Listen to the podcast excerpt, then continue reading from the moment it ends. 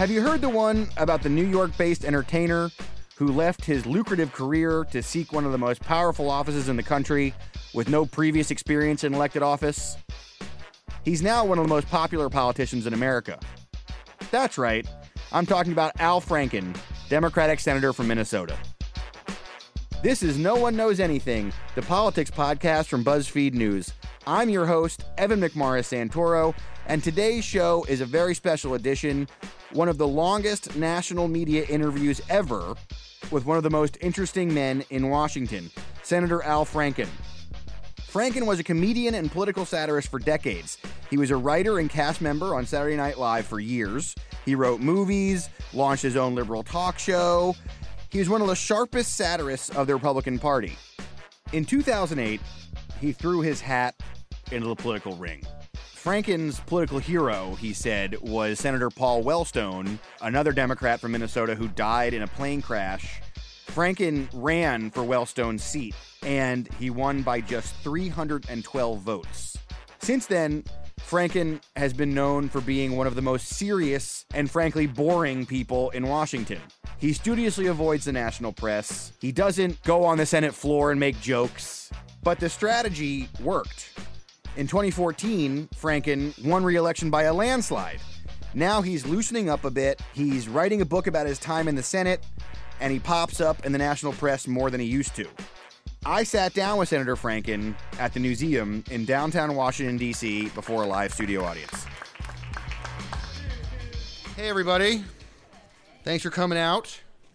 A lot of people feel like they know this guy, but I think that maybe there are ways where they don't really actually know him. And so we're hoping to change that a bit tonight with uh, this interview. I'm just so excited to have him, uh, Senator Al Franken, Democrat of Minnesota. Come on out, Senator, and uh, let's let's podcast it up.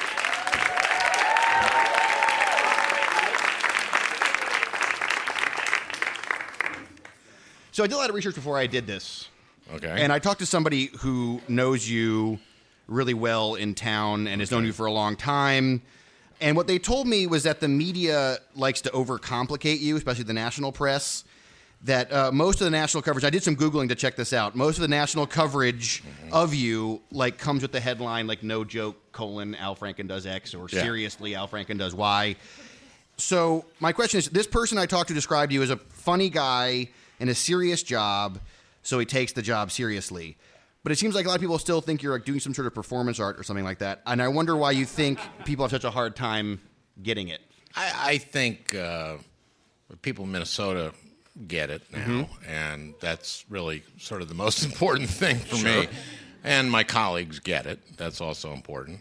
So uh, it's, I don't know, the press is sometimes the last to get things. and, um, uh, you know, yeah, there was the no joke, Franken running for Senate, no joke, Franken elected, Several times. No. I mean, a lot of times. Oh, we collect them. We collect them. There's a lot of them, and it just shows that headline writers don't. You know, they, they think they thought of it. That's what's funny. It's like I know I'll be clever, Right. Uh, Yeah. but no joke, and it's like you idiot. You know? Right. That's right. That's why we didn't use it. Um, uh, so Smart. Let's start a little bit with what's going on in politics right now. I, I actually listened to every episode of your radio show back when you had it. Really? Yeah. Thank you. I did. Um, I listened to some of it online. There was some terrestrial radio where I was listening to it. And I remember that on the O'Franken Factor, you had a moment in an early episode, it might have been the first episode, where you had Michael Moore and Al Gore on a conference call. And you brought Michael Moore on to apologize to Al Gore for supporting Ralph Nader in 2000. Yeah, I had I, I had Michael in the studio, and Right. then I had Okay. Al Gore call in. That's pretty close. And yeah, no, that's exactly the point.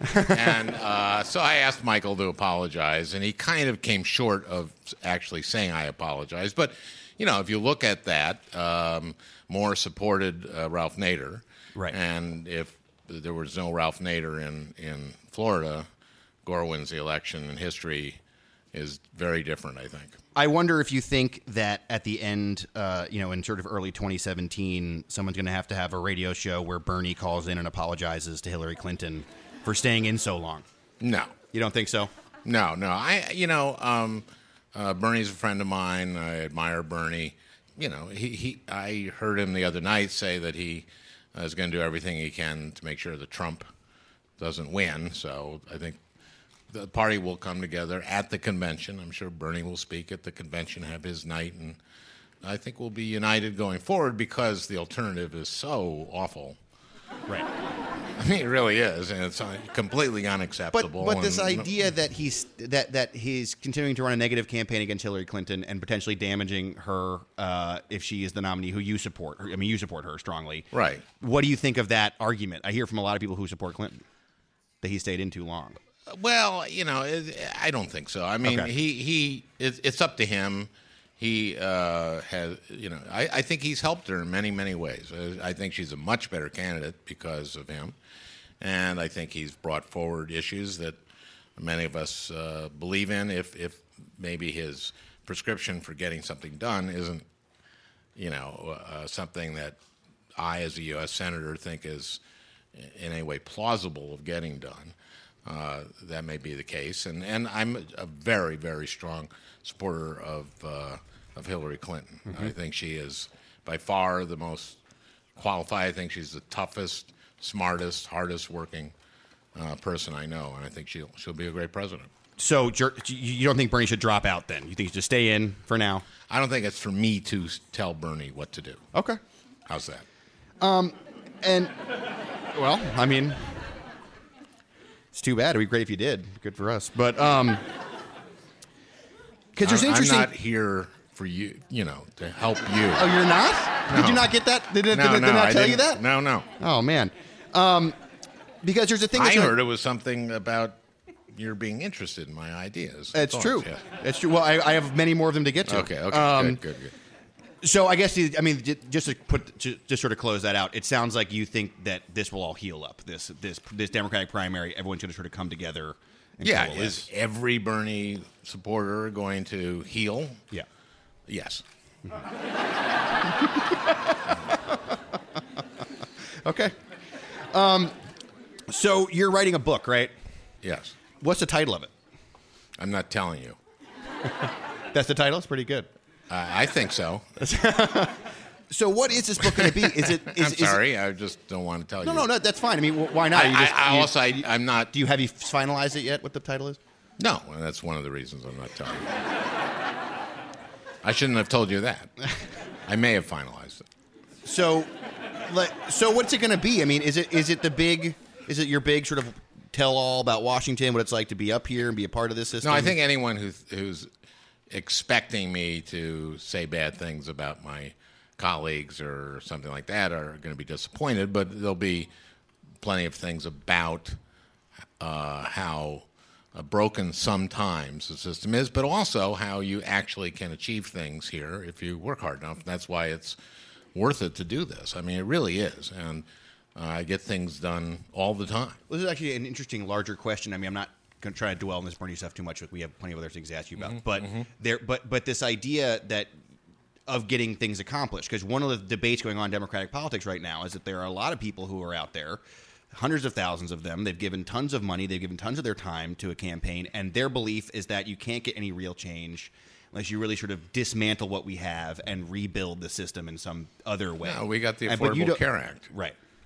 But I mean, that, I mean, that- that- that's that's not your philosophy huge. at all. Here, when I was running for office in 2008 in Minnesota, I would hear from so many people that uh, they are afraid of getting sick.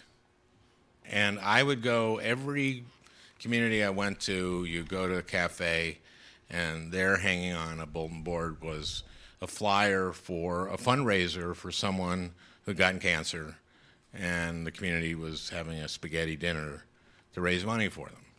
This is a huge deal, as um, that was kind of a combination of Biden and uh, and, and Bernie and whoever says huge. We're gonna get to him. I'm telling you, we're getting to him. Yeah, I, I mean, and it shouldn't really be uh, dismissed. And who the president is is extremely important in terms of look at what's going on in North Carolina now. We have a Justice Department that is going to court against North Carolina and is saying that you know, we're not going to give you this federal money for education and everything else if you uh, don't get rid of this stupid law.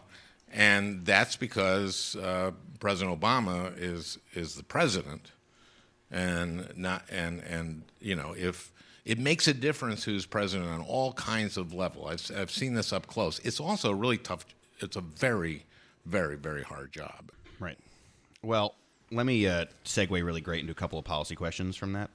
So, you've been an advocate for addiction treatment for a really long time. I think a lot of people don't know that your Stuart Smalley character came from your own experiences at Al Anon, which is a group for the friends and family of alcoholics. I understand that you know the movie was shown in some recovery programs. Sure, I mean, and rehabs and family programs at rehabs. And uh, no, I've been we I'm in criminal justice.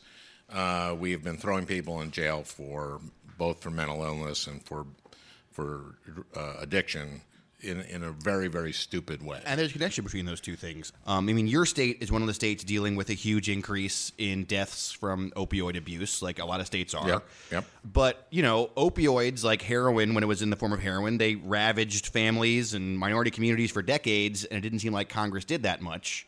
But now that opioids uh, abuse in the form of uh, prescription drugs seem to be killing like more like middle class white people.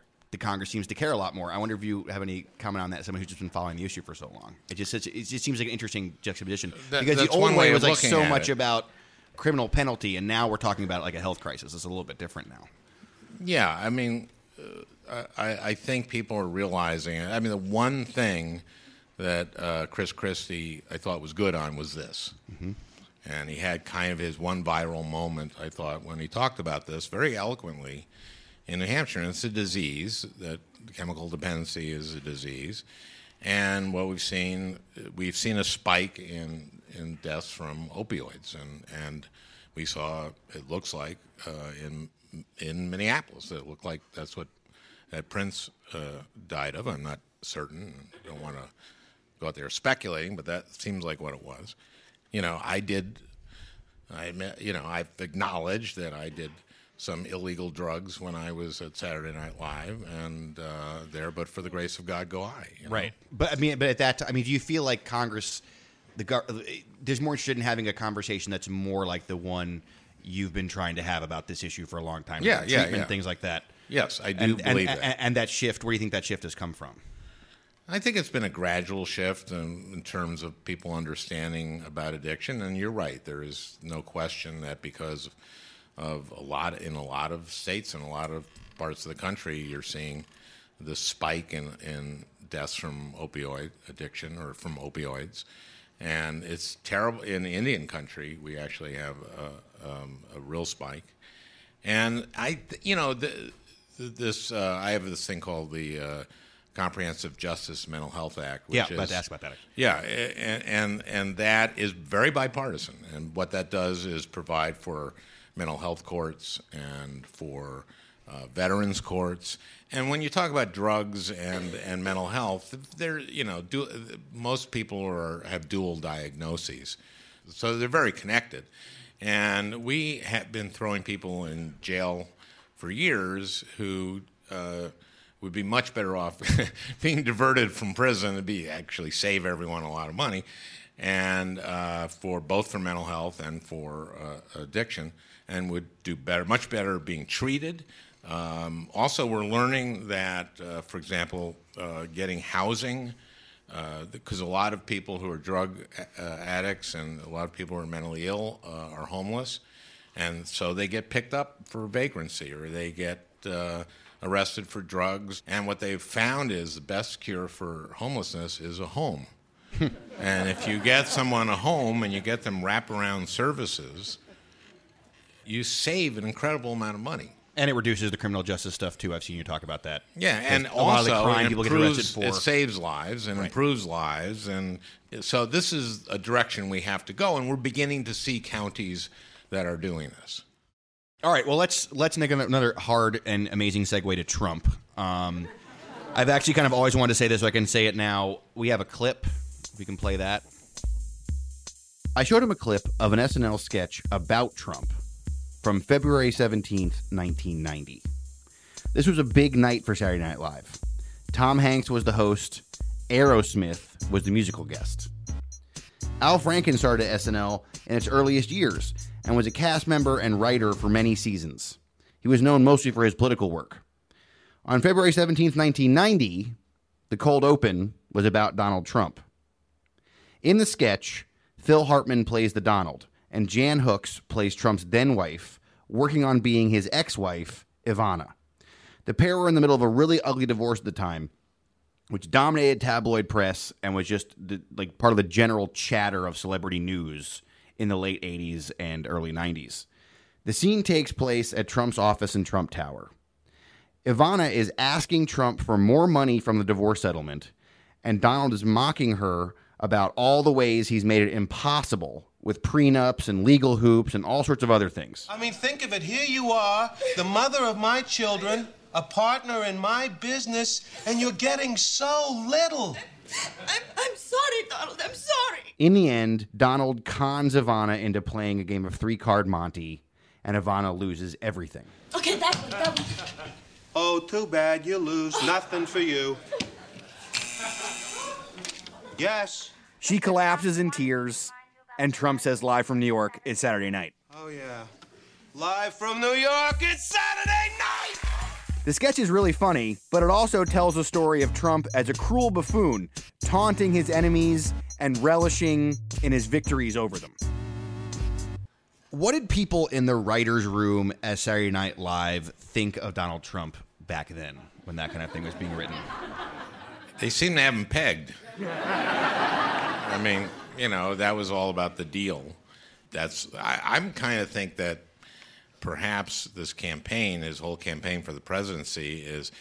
Uh, I've heard some uh, other people say that he he's always interested in making the deal and then loses interest. So uh, He hasn't so far, doesn't well, seem. no, no, but he hasn't made the deal yet, and the deal's getting elected president, and then he hasn't shown any interest actually in policy, which I think is a prerequisite to being president, or, or, or at least it should be. Some interest, exhibiting some interest.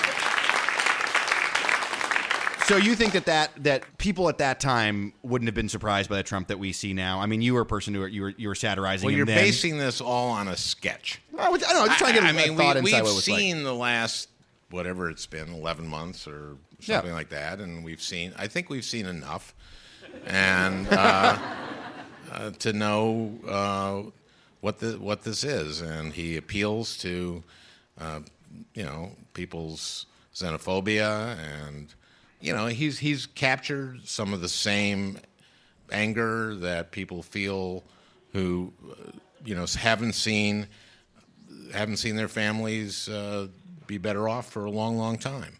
And there's he's captured that anger, and um, and I'm not saying he's not smart. I'm just he's not very curious. You think he is pretty smart though, or do you think he's not? I think he's a smart person. I don't know how you uh, do IQ tests or something like that, but there are different kinds of intelligence, and he certainly has a certain kind. a big part of your career before you were a senator was as a fact checker. Obviously, Sure. one of your books Isn't was, that isn't that quaint now? That actually people would think that you know getting stuff wrong is like a problem. I mean, it's just isn't that just adorable that I spent time doing that?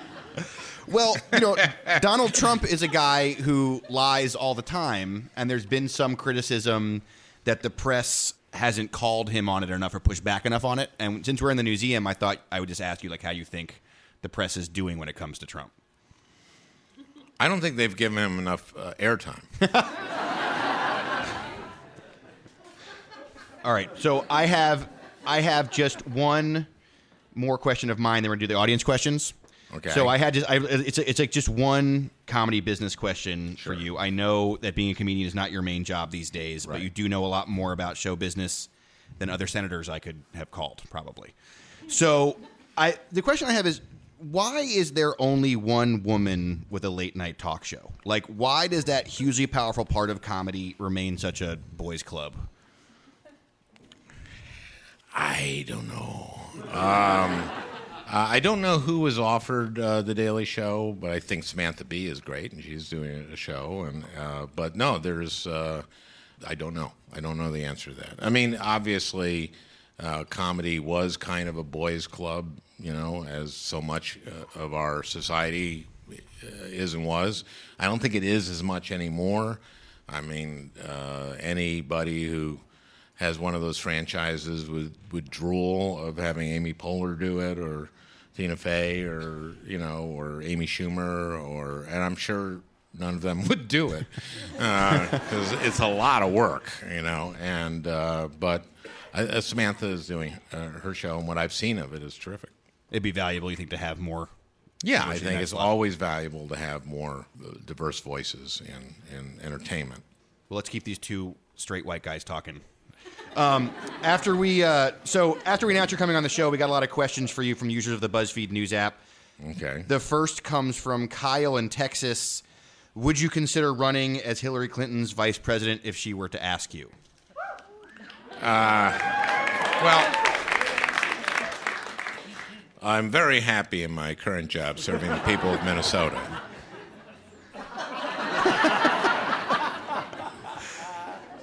So this is, there's been so much. That's the answer you're supposed to give to have people continue to say, you know, maybe Al Franken. It's not going to happen.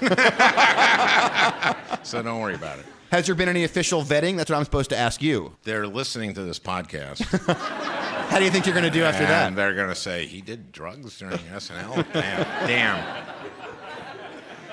Ah, well, Obama did it, and W seemed to have done it, so maybe it's not so bad. And then we have uh, Carl from Rhode Island asks, uh, "What are the downsides to using humor as a weapon against Republicans?" Well, uh, it depends how you use the humor. If you uh, heap scorn and ridicule upon your colleagues, they probably will put a hold on your bill. So that's the downside. that made me laugh. I think there was I think there was an idea from some of these questions that we got about the idea that maybe Democrats aren't taking Trump seriously enough, and think and Yeah. maybe maybe maybe he's he's too it's he's too funny, but it's not it's not funny. That sort of was the, the gist. We got. I've seen him be funny. but the but that his candidacy's not funny. Maybe is the idea. Oh, I see what you're saying. Somebody this is the it's question. got not. It's not. I mean, it, it, it, it's a very serious matter. He's running for president of the United States. He has the Republican Party nomination for president of the United States, Donald Trump. That's not funny. really. Stop laughing. It's not funny. Tom in DC asked, "Is he, meaning you, going to join the bipartisan legislation to defend Minnesota's medical marijuana bill from federal attacks?" This is a question about the so-called CARES Act, which tries to remedy the situation where states make medical marijuana legal while it remains illegal at the federal level. It's bipartisan. A lot of uh, progressives have co-sponsored it. Do you know about it? No. Okay. Not really. I mean, I no. I'm, I'm not the guy to ask on this. Do you think the But government? I am. I'm Minnesota. but I should know more, or it's not important, or one, or somewhere in between. should the federal government legalize pot?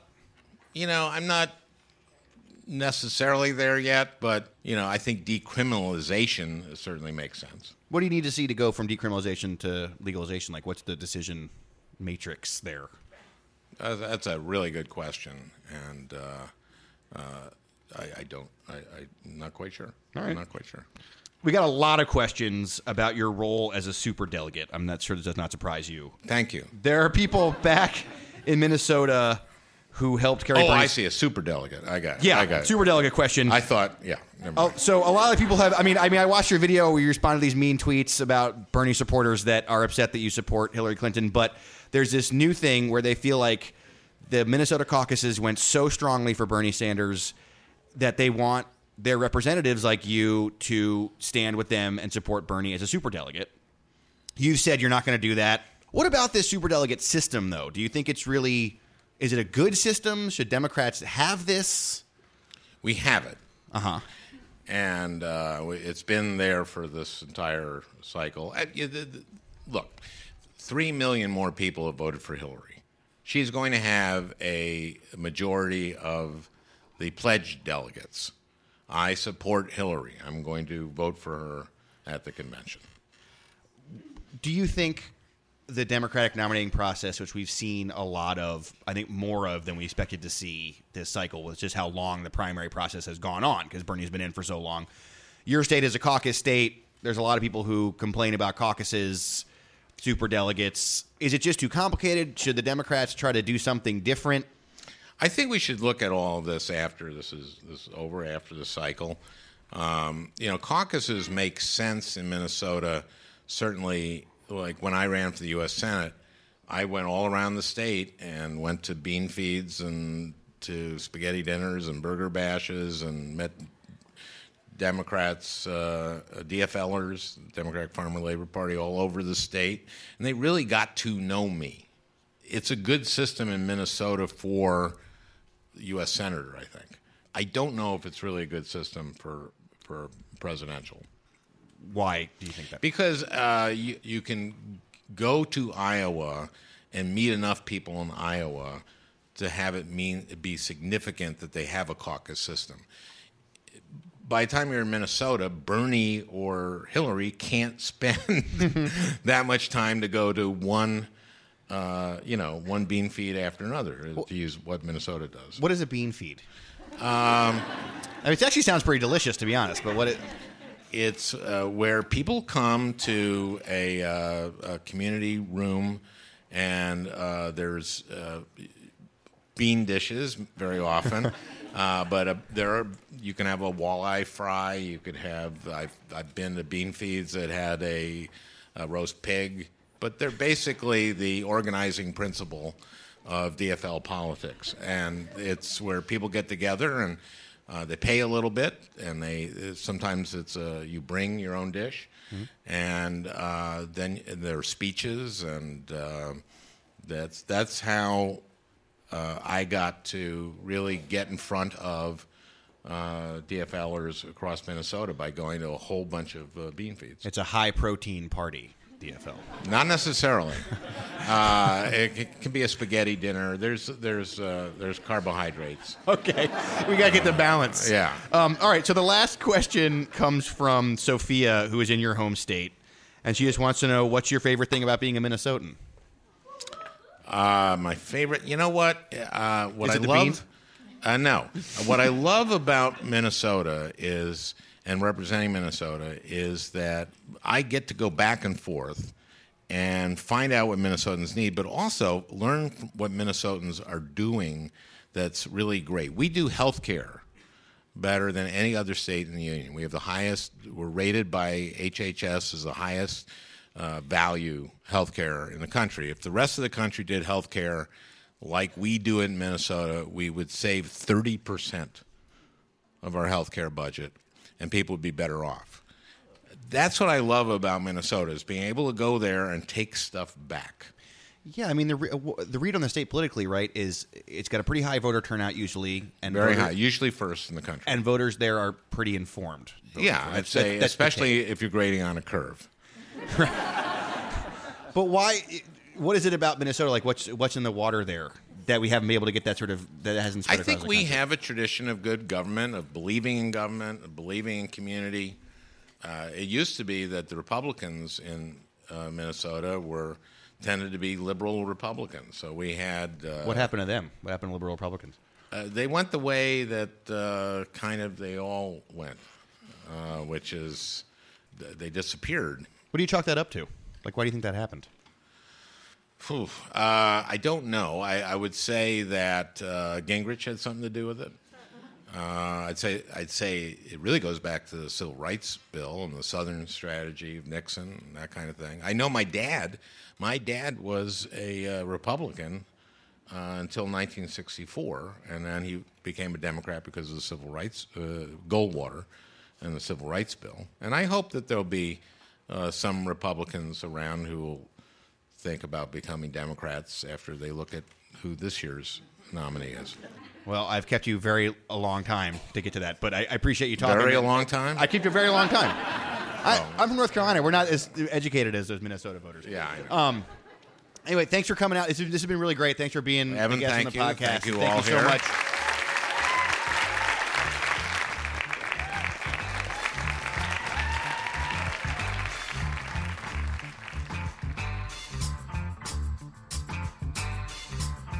So that was Evan in the past. This is Evan in the future, reading the credits.